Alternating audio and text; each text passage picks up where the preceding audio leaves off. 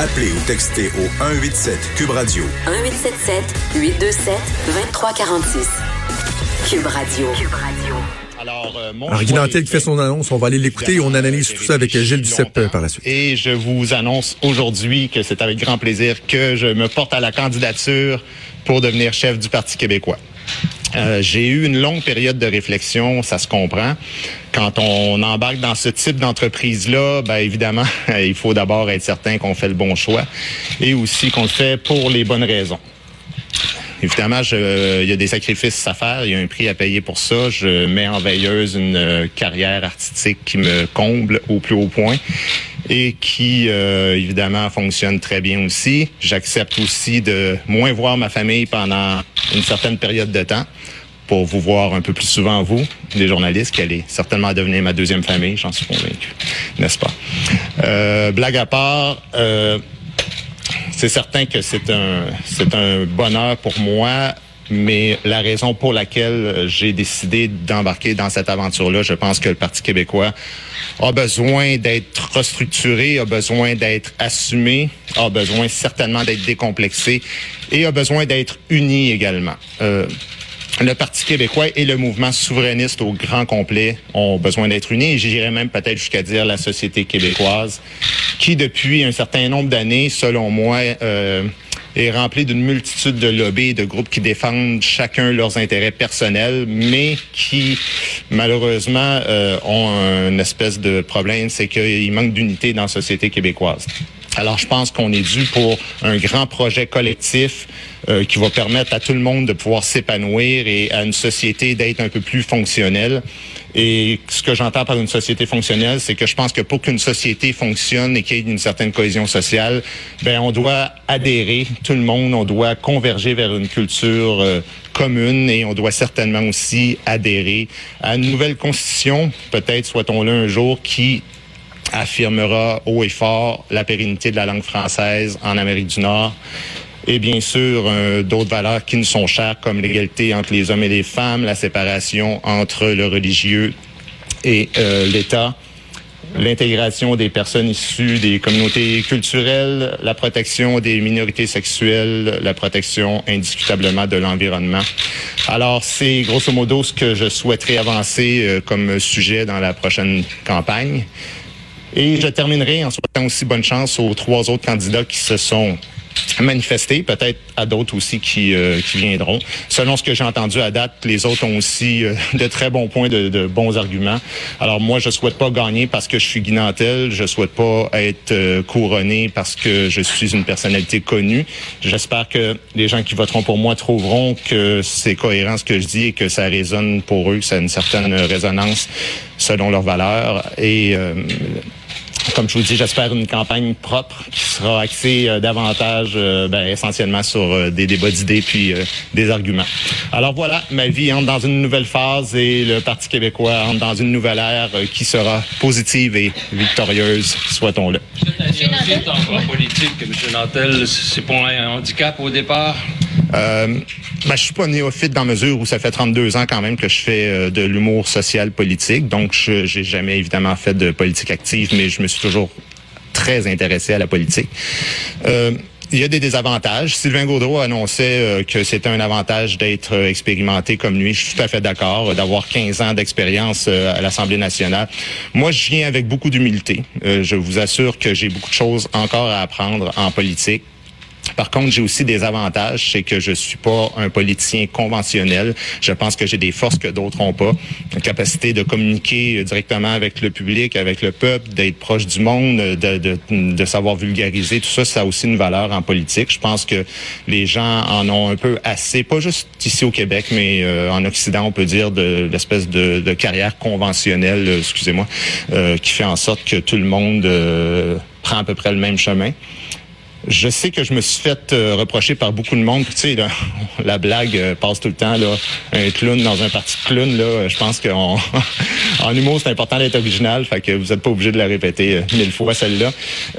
mais je pense que sais, on se pose pas la question euh, à, à, savoir euh, pourquoi, un, je sais pas, un animateur de TVA devient président de l'Assemblée nationale ou euh, pourquoi un gars qui organise une grève étudiante devient chef d'un parti politique ou pourquoi un professeur de théâtre devient premier ministre du Canada. alors, je vois pas pourquoi les humoristes auraient une espèce de, de marche supplémentaire à, à monter. Selon moi, euh, si on est pour la démocratie, eh ça implique que c'est pas juste euh, la politique réservée à une caste élitiste où c'est toujours euh, des gens d'affaires ou des avocats ou des médecins qui deviennent politiciens. Mais moi, je me réjouis qu'il y ait des gens de tous les horizons. Et puis, je pense que je mérite d'avoir ma chance. Puis si je suis pas pertinent et puis que d'autres sont meilleurs que moi, j'hésiterai pas à me rallier à d'autres parce que ce qui compte pour moi, c'est pas que moi je gagne la course à chefferie, c'est sincèrement que ce parti-là et que le mouvement souverainiste prennent de l'ampleur. Est-ce que vous avez déjà déposé votre bulletin de candidature ou vous avez simplement pris votre carte de membre ce matin? Je viens juste de signer le bulletin de candidature et ma carte de membre en même temps. Avec des là? Oui, oui, bien absolument. Avez-vous l'intention de vous présenter, que vous gagnez ou non, à la prochaine élection? De me présenter. De vous présenter comme, candidat, comme député, si que vous gagnez. Ah, si je ne gagne pas, ok, c'est ça votre question. Non, je ne, je, je vous dirais, je ne, mon idée n'est pas encore faite à ce niveau-là. Euh, je vous cacherai pas qu'au début, euh, j'avais une pensée claire en me disant non, si je rentre pas comme chef, euh, je vois pas pourquoi je continuerais comme député parce que comme humoriste, je rejoins vraiment dans des centaines de milliers de personnes, même en millions quand le spectacle passe à la télévision. Euh, et je pense avoir une certaine liberté de faire avancer quand même euh, les affaires comme ça. Mais je dois dire que plus j'avance dans le processus euh, avec euh, mon entourage, ça, ben, plus je trouve ça intéressant aussi la politique. Alors, j'ai même parlé avec un des autres candidats en évoquant la possibilité que ça pourrait se faire, mais l'idée n'est pas encore faite là-dessus. Vous avez dit que ben, une question qui déchire beaucoup le Parti québécois. Est-ce que vous êtes un candidat d'un référendum rapide ou si vous êtes le candidat de quelqu'un qui doit d'abord prendre le pouvoir, établir une gouvernance et de, voir à mesure quand les conditions gagnent? Oui, ben, les, les conditions gagnantes, euh, on les attend pas, on les fait. Hein? Euh, je suis désolé euh, pour euh, ceux qui sont attentistes, mais moi, j'ai toujours cru que si le pape arrête de parler de religion puis qu'il se dit on va commencer à en parler quand les églises vont être pleines, je pense qu'il se trompe. J'ai écrit un livre il y a trois ans qui s'intitule Je me souviens de rien, où à une époque où le Parti québécois était plus dans l'attentisme, moi, je disais qu'il se trompait, alors j'ai pas changé d'idée là-dessus. Je suis quelqu'un de pressé, mais pas pressé euh, sans euh, qu'il y ait de cohérence là-dedans. Il y a vraiment euh, du travail à faire. Mais j'ai dit à tout le monde en parle que j'allais assurément faire un référendum dans les deux premières années, donc dans la première moitié d'un premier mandat. Alors voilà, donc euh, Guy Nantel. Euh, oh, donc Guy Nantel, euh, je vais juste fermer le clapet à Mario. oh, bien intéressant ce point de presse-là. J'ai hâte d'entendre ce que l'analyste politique et ancien chef du Bloc québécois, Gilles Duceppe, qui est avec nous en studio à Montréal, en pense. Monsieur Duceppe, bonjour. Bonjour peut-être euh, commencer par euh, par la forme. Je, trouve ça particulier, moi, d'avoir quelqu'un qui se lance comme ça, une, une aventure si euh, si importante. Il l'a dit, c'est un changement important dans sa vie, de faire ça de façon très décontractée, en scrum, sans avoir d'allocution. C'est un peu décousu comme comme message. Dans la même phrase, on a parlé de constitution, d'égalité, de laïcité, de, de laïcité, de protection des minorités. Sur la forme, comment comment vous accueillez ce, ce lancement-là, cette présentation-là de Guy Nantel? Ben, moi, j'ai je, vu une euh, seule faiblesse là, quand, quand il a dit, je sais pas si, si jamais je perds, je sais pas si je serai candidat. Je pense que ça, ça aurait été euh, c'est une erreur. Vaut mieux dire, ben, oui, je veux tellement... Euh, qui à changer d'idée. ce que je dis. Ben, ça quitte à changer d'idée, j'espère que je change d'idée. Sur le reste, c'est pas la première fois qu'une euh, dans un premier temps, un candidat euh, donne un scrum ou euh, donne quelques grandes lignes, mais sans les préciser euh, toutes. on pourrait regarder dans le passé, là, c'est arrivé assez souvent. Il faudra voir maintenant concrètement ce qu'il proposera. C'est là qu'on peut juger les gens.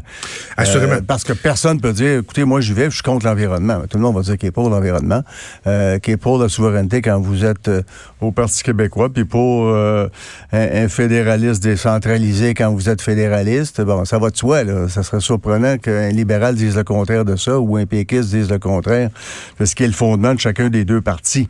Donc, il, il faut juger aux propositions concrètes qui seront faites dans les jours et semaines qui viennent? Alors, de façon générale, là, je parlais de, de, la forme, mais sur le fond, comment vous accueillez sa candidature? Euh, ce fameux questionnement à savoir est-ce que euh, un, humoriste a sa place dans un parti politique et de surcroît comme chef du parti politique d'arriver puis dire moi je, veux être chef ou rien là on s'entend que c'est la zone d'ombre un peu dans, son discours. Vous l'accueillez comment cette candidature ben, le fait que je sois un humoriste moi je j'exclus personne au départ. Sinon ça serait dire qu'en démocratie certains ont le se présenter d'autres pas. Moi je me souviens de Vaclav Havel qui est un poète hein et qui est devenu le premier président de la République euh, de la Tchécoslovaquie, et qui est un excellent président qui a mis fin à la domination soviétique sur euh, cette République qui s'est scindée en deux par la suite entre la République tchèque et la Slovaquie. Mais c'est un, un poète, hein? Alors, quelqu'un, si Nantel est un poète, on pourrait dire, vous allez être des nuages. Non, non, il était très concret, il a fait de l'excellent travail. Euh, si on recule plus loin dans le temps, quelqu'un comme Victor Hugo a joué un rôle fondamental en politique. Hein? Euh, oui, mais, mais, non, mais c'est intéressant ce que vous dites, Monsieur Duceppe, parce que effectivement, on peut pas.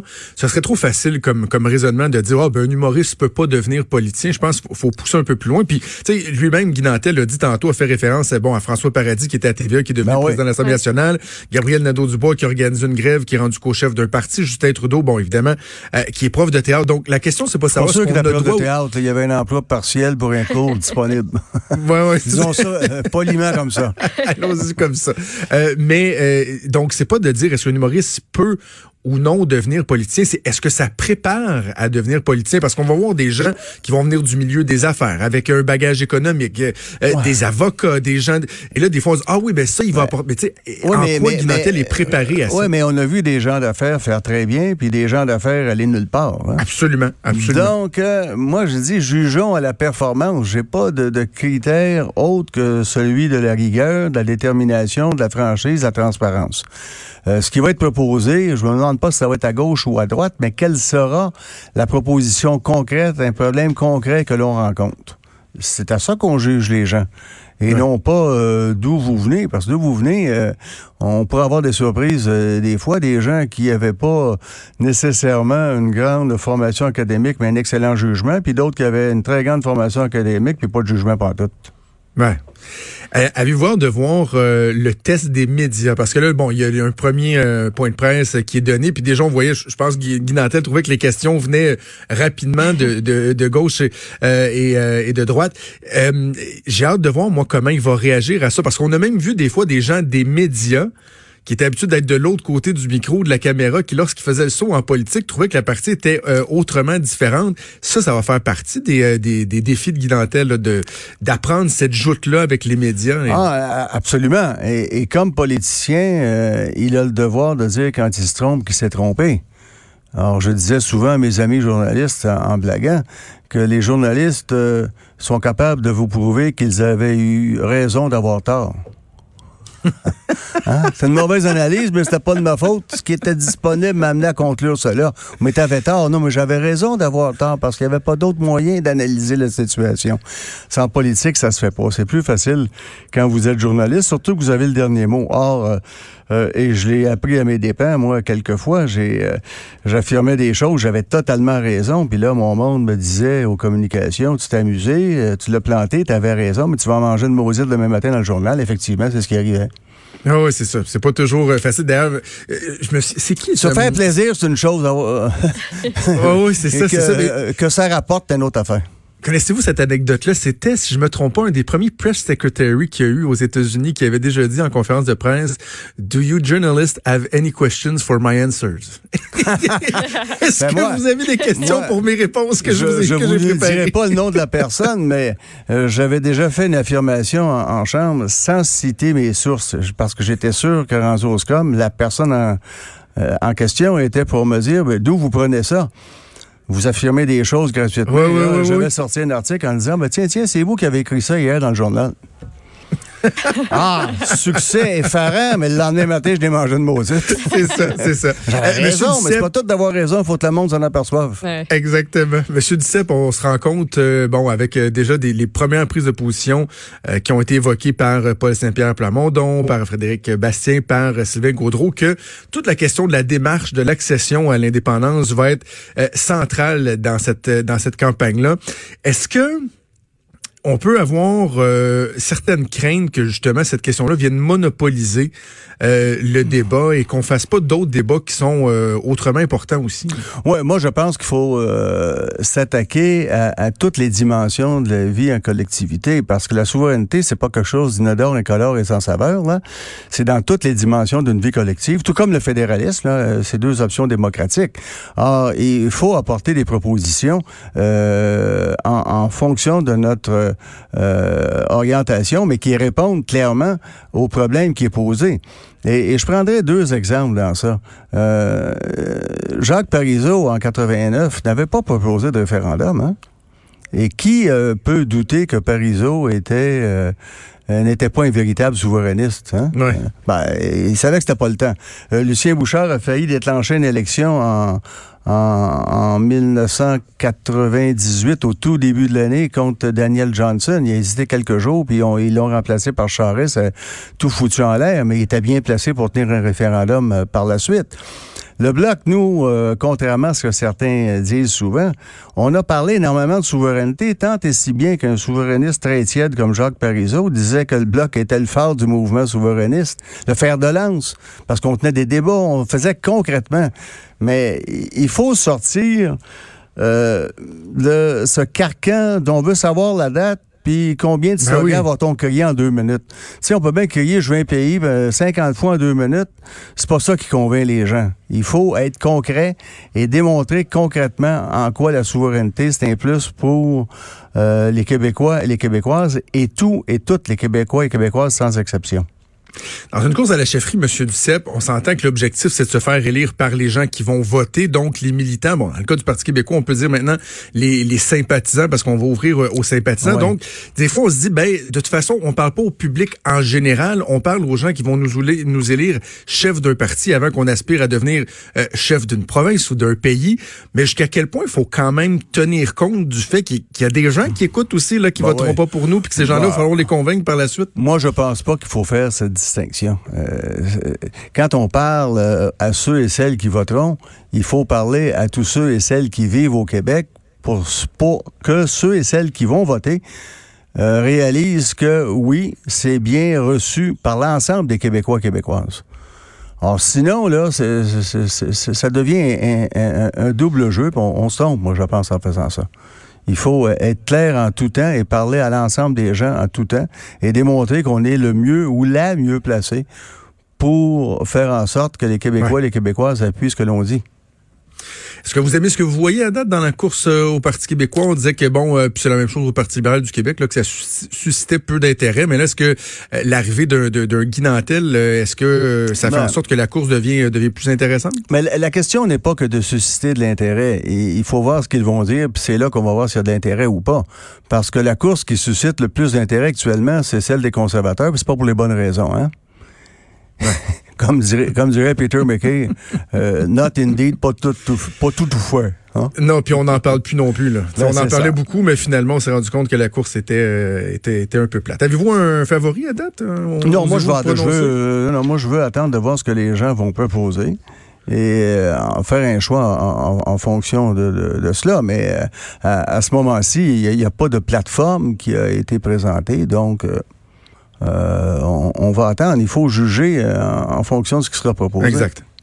Exact. Donc, Guy Nantel là, qui a confirmé euh, sa candidature. D'ailleurs, je vous souligne qu'à midi 5, euh, il va être en entrevue avec Sophie Durocher, euh, donc tout de suite après notre émission. Gilles Duceppe, merci beaucoup d'avoir pris le temps de nous parler. C'est toujours un plaisir. On suivra ça ensemble, cette réciproque. campagne-là. Merci. Parfait, à bientôt.